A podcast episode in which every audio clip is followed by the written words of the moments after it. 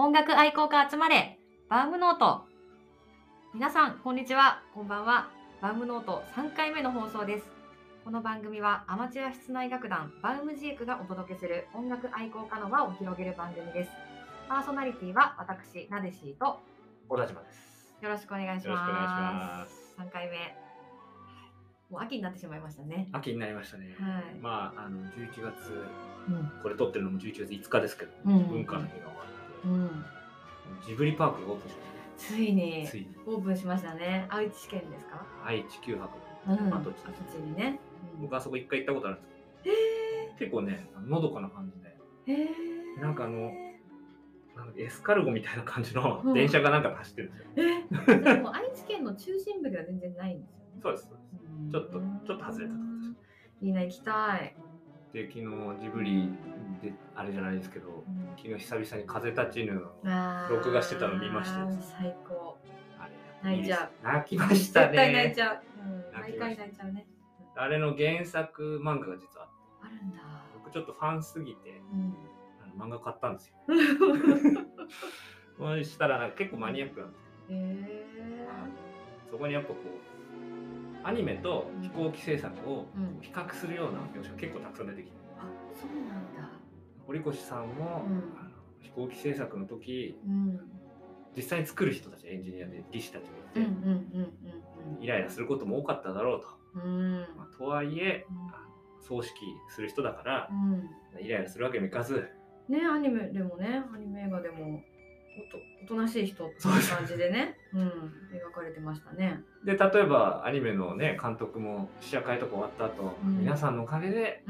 今日こうね、試写会にまで至ることができました、ありがとうございました、拍手みたいな感じになるわけじゃないですか。ただその裏では、クソ野郎とか下手くそとか思うらしいんですよ。こうなんないんだよってね。そう。だからやっぱ実際にこう制作する人と指揮監督する人っていうのはちょっと違うんですよ。そうだ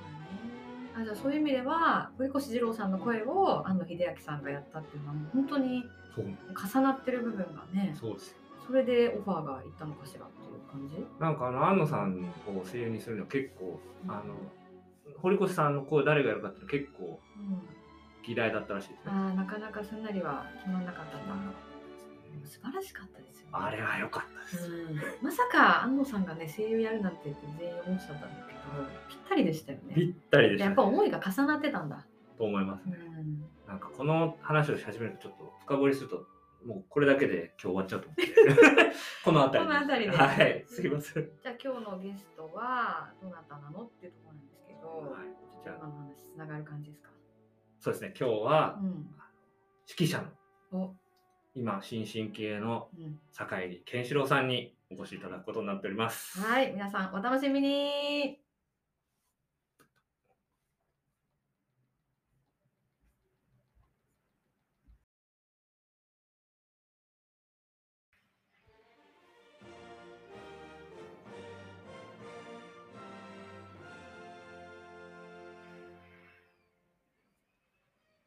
それではご紹介します。指揮者の坂入健志郎さんです。今日はよろしくお願いします。よろしくお願いします。お願いします。ようこそお越しくださいました、まずはプロフィールをご紹介いたします。坂入健志郎さんは1988年生まれ、神奈川県川崎市出身で慶應義塾大学経済学部をご卒業。これまで指揮法を井上道義氏、小林健一郎氏、三川正則氏、山本七尾氏に師事し、チェロを望月直也氏に師事されました。また、ウラディミール・フェドセーフ氏、井上久義氏と親交が深く、指揮のアドバイスを受けていらっしゃいます。13歳で初めて指揮台に立ち、2008年より東京ユベントスフィルハーモニーを結成。これまでイエルク・デームス氏、ジェラール・プーレ氏、舘野泉氏など世界的なソリストとの共演や、数多くの日本初演、世界初演の指揮を手掛けられました。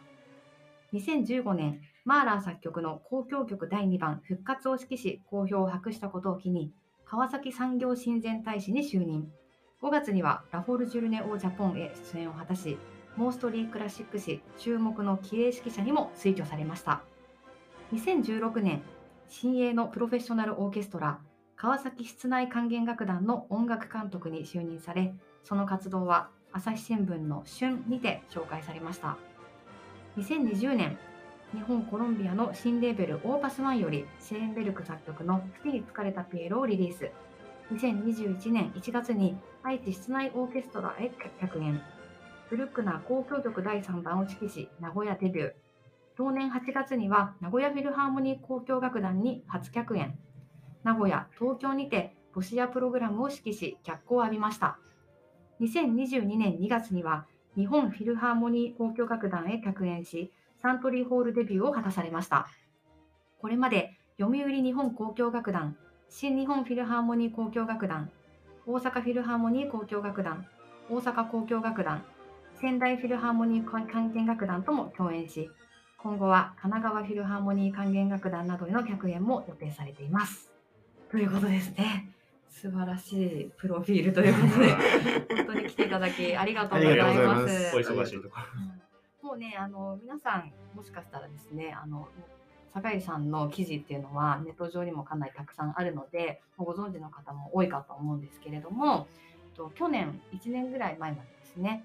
サラリーマンをしながら指揮者をされるという兼業の指揮者でいらっしゃって、はい、で専業の指揮者になられてから、約1年経たれたっていうようなタイミングですね。はい、仕事をしながら、指揮者をされたというところからちょっとお話できればと思うんですけれども、はい、指揮のお仕事とその他のお仕事で共通点とかっていうのがあって活かせたりとかするところは何かありますか？そうですね、指揮っていうのはやっぱり楽譜を見て伝えるっていう、そういう楽譜を見る作業っていうのはちょっと特殊かもしれないですけど、それ以外に関しては結構他の仕事にも共通点があって、例えばサラリーマンで一番分かりやすい例で言うと、例えば1時間のミーティング時間がありますね。それがミーティングを仕切る人になることって誰だってあると思うんですけど、そのミーティングの仕切りをやっている人が、その会議が朝だったら、もうみんな眠そうで二日酔いの人もいてみたいなで、これ以上進まないなと思ったら30分で切り上げるとかすると、残りの30分でアイデア思い出したわみたいな意見が意外と聞けたりとか、そういうのにちょっと似てるんですね。だからですごく何か一言ポツンということでその議論が湧き上がるとか、その会議ってすごい進めようによって全然変わる1時間じゃないですか。特に営業とかしてたら、営業のアポでも基本1時間だと思うんですけど、1時間みっちり取る必要はなくて、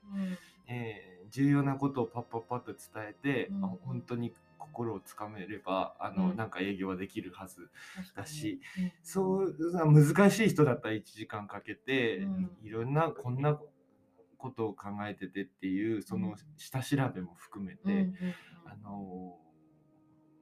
考えるっていうのが基本だと思うんですけど、それは結構指揮者に似てるかなという。なるほどね。はい、その用意したものをそのままやればいいんじゃなくて、はい、状況に合わせて、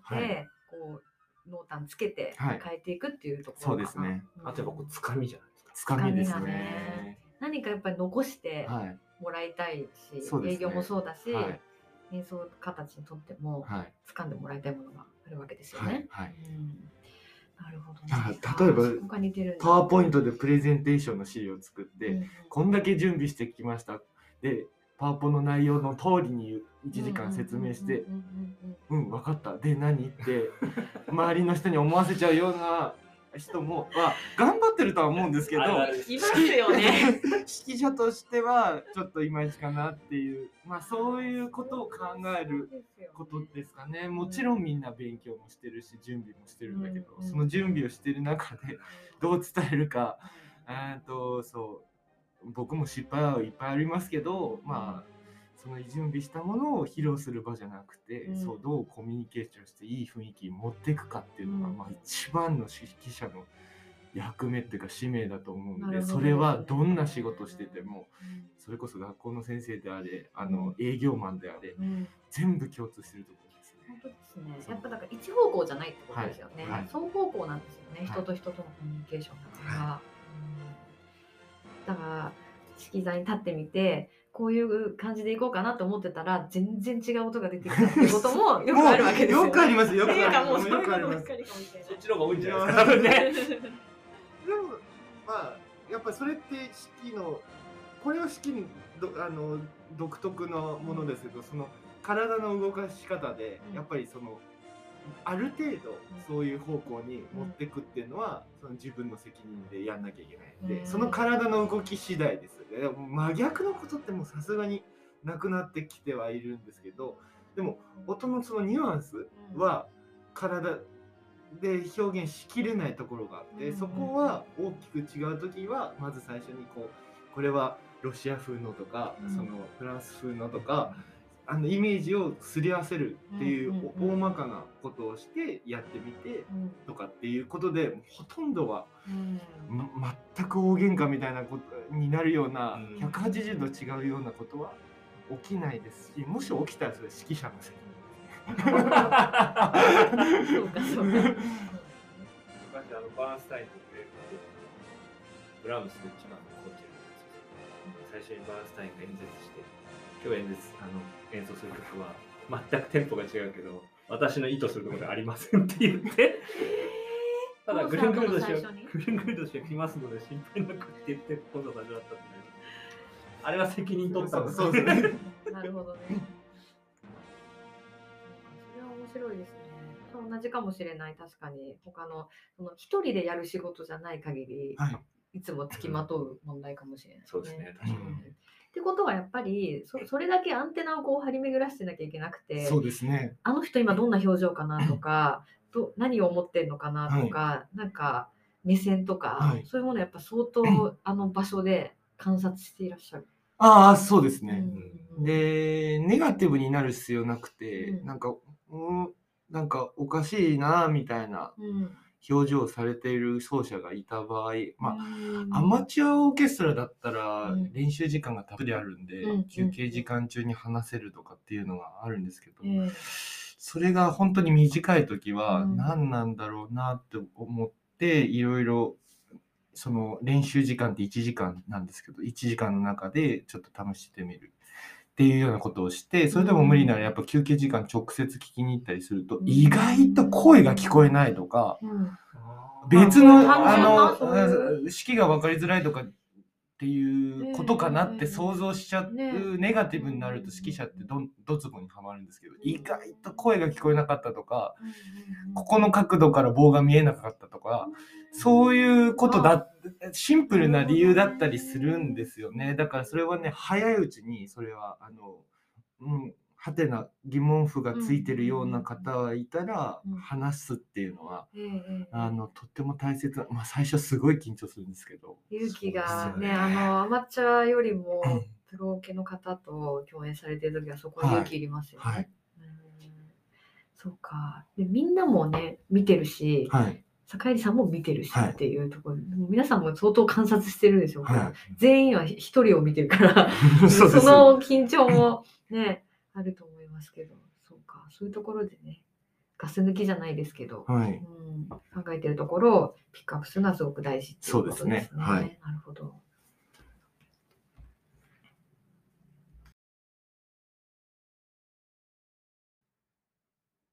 はい、今プロオケとアマオケっていう話出たと思うんですけれども、もう坂入さんはだいぶプロのオーケストラもたくさん振ってらっしゃって、で最初の頃はもうそれこそ高校生時代とかからはもう基本的にはアマチュアのオケ振られることの方が多かったと思うんですね、はい、でいろんな違いあると思うんですけど、プロの方の前で指揮するときとアマチュアオーケストラの指揮するときに何がどう違ってどう変えていらっしゃるのかっていうのをお聞きできたと思ったんですけど、プロオーケストラは、アマオーケストラで僕は最初はチェロを弾いていて、大学生はチェロでやってましたけど、その時からプロオーケストラのリハーサルとかすごい見てて、みんなシーンとすごい集中してる空間だし、プロの方はおっかないなっていうのはみんなアマチュアの奏者っていうか、あとプロオケ以外の人ってみんなプロオーケストラ置かないっていうイメージが多分あると思うんですけど、全然そんなことが意外とそのプロオーケストラ振ったらなくてですね、何をちゃんとやんなきゃいけないかっていうと、プロとアマの大きな違いはやっぱり指揮をしていくときに設計図をある程度作っていく、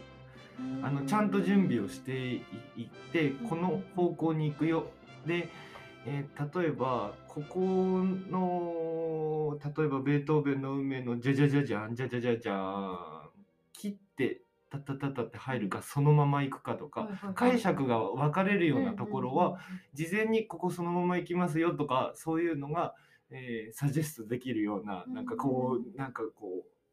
持っていくっていうかのを設計図をちゃんと作っておくと、その通りいくですよ。もうとにかくその設計図がちゃんと頭に残ない人とか、例えば指揮棒がすごい感情的になっちゃって、何が何だか分かんないとか、っていうことさえなければプロのオーケストラっていうのはもう1日目の最初の1時間でもうピタッと合うんですね。1時間で合うんです。それは本の奏者の方々もどっちかなとか今日はどれかなどのパターンかなっていうのを思ってらっしゃるんですか？ああ、もう思ってると思います。慣れてる曲は多分年間50回100回とやっているので、慣れてると思います。それで僕いつも思うのがやっぱりプロのオーケーでも同じ曲でも指揮者変わると全然音変わるじゃないですか。全然変わります。あれってそのさっき今の引き出しでいうとこの引き出しかなの引き出しかなっていうのは分かるんですけど、その後さらにそこから音が変わるには、なんかこうそれ1時間で変わっちゃうものなんですか最初に。でやっぱり定期演奏会とかだと3日間ぐらいリハーサルとかがほとんどなんですよね。そういうこだわりこう空間の間合いの取り方とかは口で説明すると。でそれでその指揮に慣れていくっていうか2回通すだけでそれは指揮者それぞれなんですけど、最近亡くなった伝説のロジェ・ストベンスキーっていうロシアの指揮者は何も一言も言わずにその自分のやりたい音楽っていうのを1回通したらできなかったところをちょっと指揮棒叩いてここから始めてっつって身振り手振りで全部伝えて言葉なしに。でそれで2回通して終わりなんです。あとはもう練習なしお休みってあとは本番でって言って、帰っちゃう。それで演奏になるんですね。それやられたら本番凝視しちゃうかもしれない指揮者。何が起こるか分からなくて。それがやっぱりプロとアマの違いなんですね。でプロオケも慣れてくれば慣れてくるほど、もうこれはこういう春の祭典だって簡単な曲だ。くらいもう体に入っているわけで、その中でですよ、その指揮者がもう至って変なことをしなければ、通っちゃうんですよ1時間で正直言うと。その中でどう持っていくかっていうのを、その設計図をちゃんと描いて、リハの初日に臨むっていうのがやっぱプロオーケストラを指揮するっていうことかなと思います。あと設計図を考えすぎて頭でっかちになってるとそのコミュニケーションが取りづらくなっちゃうので、そのコミュニケーションできる余裕、周りを見る余裕みたいなのもあったらいいなと思いますけど、僕はできてるかどうかは不明ですね。本当にやっぱりデビューって初めてのオーケストラに行く時ってめちゃくちゃ緊張しますし、それがガチガチになってその通りやってくださいみたいな気の利いたことも言えない時があるんですよね。ここはちゃんと大きく出してくださいみたいなそんなこと言えばやるよみたいな感じになっちゃう場合もあるんで、それはもう言い方表現の仕方とかっていうのはすごい心の余裕はとっても大切です。確かに。やりたいことがもちろんあるのが指揮者で、それを表現することが仕事だと思うんですけど、指揮者がやりたいことを何も意思なく受け取って、はい、やりますっていうのが OK じゃないですもんね。そうなんです。それは最終手段ですね。だからそれやるときもあるんですけど、それの前に一番わかりやすい例だと、ファゴットとオーボエが一緒にやるところで、ここはオーボエを聴いて、ここはファゴットを聴いてって、そのどこに軸を持っていくかとかで、すぐ変わっちゃうわけで、オーボエうるさいとかじゃないんですよ。もう高校生とか大学生の時の雨おけとか、うるさいとかやったり、またなんか喧嘩が始まっちゃったりする。そうじゃなくて、ここはファゴットが重要だから、ここを聞いて合わせようとかってなると、音量っていうのは自然にコントロールされるんですよね。みんなの耳をどこに持っていくかですよね。どこに持ってっていいかとか、どこに神経を使うかっていうポイントをちゃんとついてあげれば、大きい小さいなんていうのはもう言わなくて済むんですよ、だからやっぱりそういう指揮者の言葉で出す表現っていうのは、大きい小さいとか、早い遅いとかっていうのは最終手段です、そういうことはオケの流れができてたらそういうふうに感じないはず。なるほど、それ言った瞬間にもう、言われたことを言われた通りやるのが、そういうふうになっちゃうんですよ。それはね、オーケストラマンだけじゃなく、そうですよ、社会人だってそう。本当そうなんですよ。喋るなって言われたら喋るな、はい喋りませんってないんですけど、それで最終手段じゃないですか。ちょっと音量抑え気味で議論しましょうとか、ここなんか言われるからとか、喋るなって言ったらもう喋らない。そういう表現はね、やらないように難しいですね。言葉一つで変わっちゃいますからね。それでアマオケの話をしてなかったんですけど、アマオケは全然違いますね。時間がありますね。時間があるのと、あとまずね、指揮者を見てない。楽譜見てますね。楽譜見てます。僕プロ系振り始めて気づいたんですけど、プロ系って僕のボンっていう一打がない限り出ないんですよ。棒止まったら音止まっちゃうの。特にリハーサルは、本番は進みますよ。なんか体調不良とか、なんか胸が痛かったとか、そういうのがあるのかもしれない。でもお客さんには聞かせないといけないっていう時にはそのままスルーしちゃいますけど、それ以外は基本指揮者を常に見てるんですよ。じゃあ一旦ここで止めるっていう時に、アマオケの方が長く続いてるってことですよね。そうです。で、テンポキープみたいな普通の時に1234って振ってると、どんどん僕が指揮棒を振り下ろすより早いとか遅くなってるっていうのは、その感性で弾いてる、慣れの感性ですね。慣れの感性で弾いてる、吹いてるっていう感性の方っていう時間は結構多いんで、そこをどうこうついていくかっていうことを考えますね。で、あとやっぱもうすっごい今までと去年その兼業から専業指揮者になって、イメージがまるで変わったのは、プライドが高いのは雨おけの方が高いですね。なんで？でも思い当たる節ちょっとありませんか？私はこういうふうに吹きたいからみたいなのがあるってことですか？もうありますし、指揮者のせいにまず最初にされるし、それは雨おけの方が怖いなって最近、僕はですね、雨おけ歴って意外となくて、そのユベントスとか、あと京都でできたリベルタとかは、僕は音楽監督として仲間を集めてる感じですけれども、それってだから雨おけに客演するっていうのが結構なかったんですよね。でもいろんなところに行ってみると、結構プライドが高くておっかないっていうのは雨おけの方が多いんじゃないかなって、最近はそれ気づきますね。元から友達だったところじゃない、雨おけに指揮しに行った時ってことですかね。雨おけの客演の初めての練習もすごく緊張します。そっか。うちも別の緊張があるわけですね。確かに指揮者のせいにしている人を見たことはあります。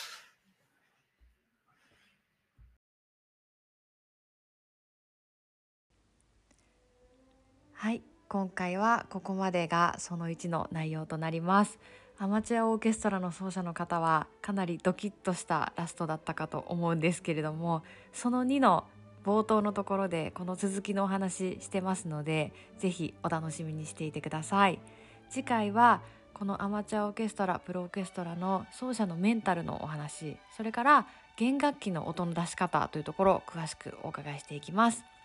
ではまた次回お耳にかかりましょう。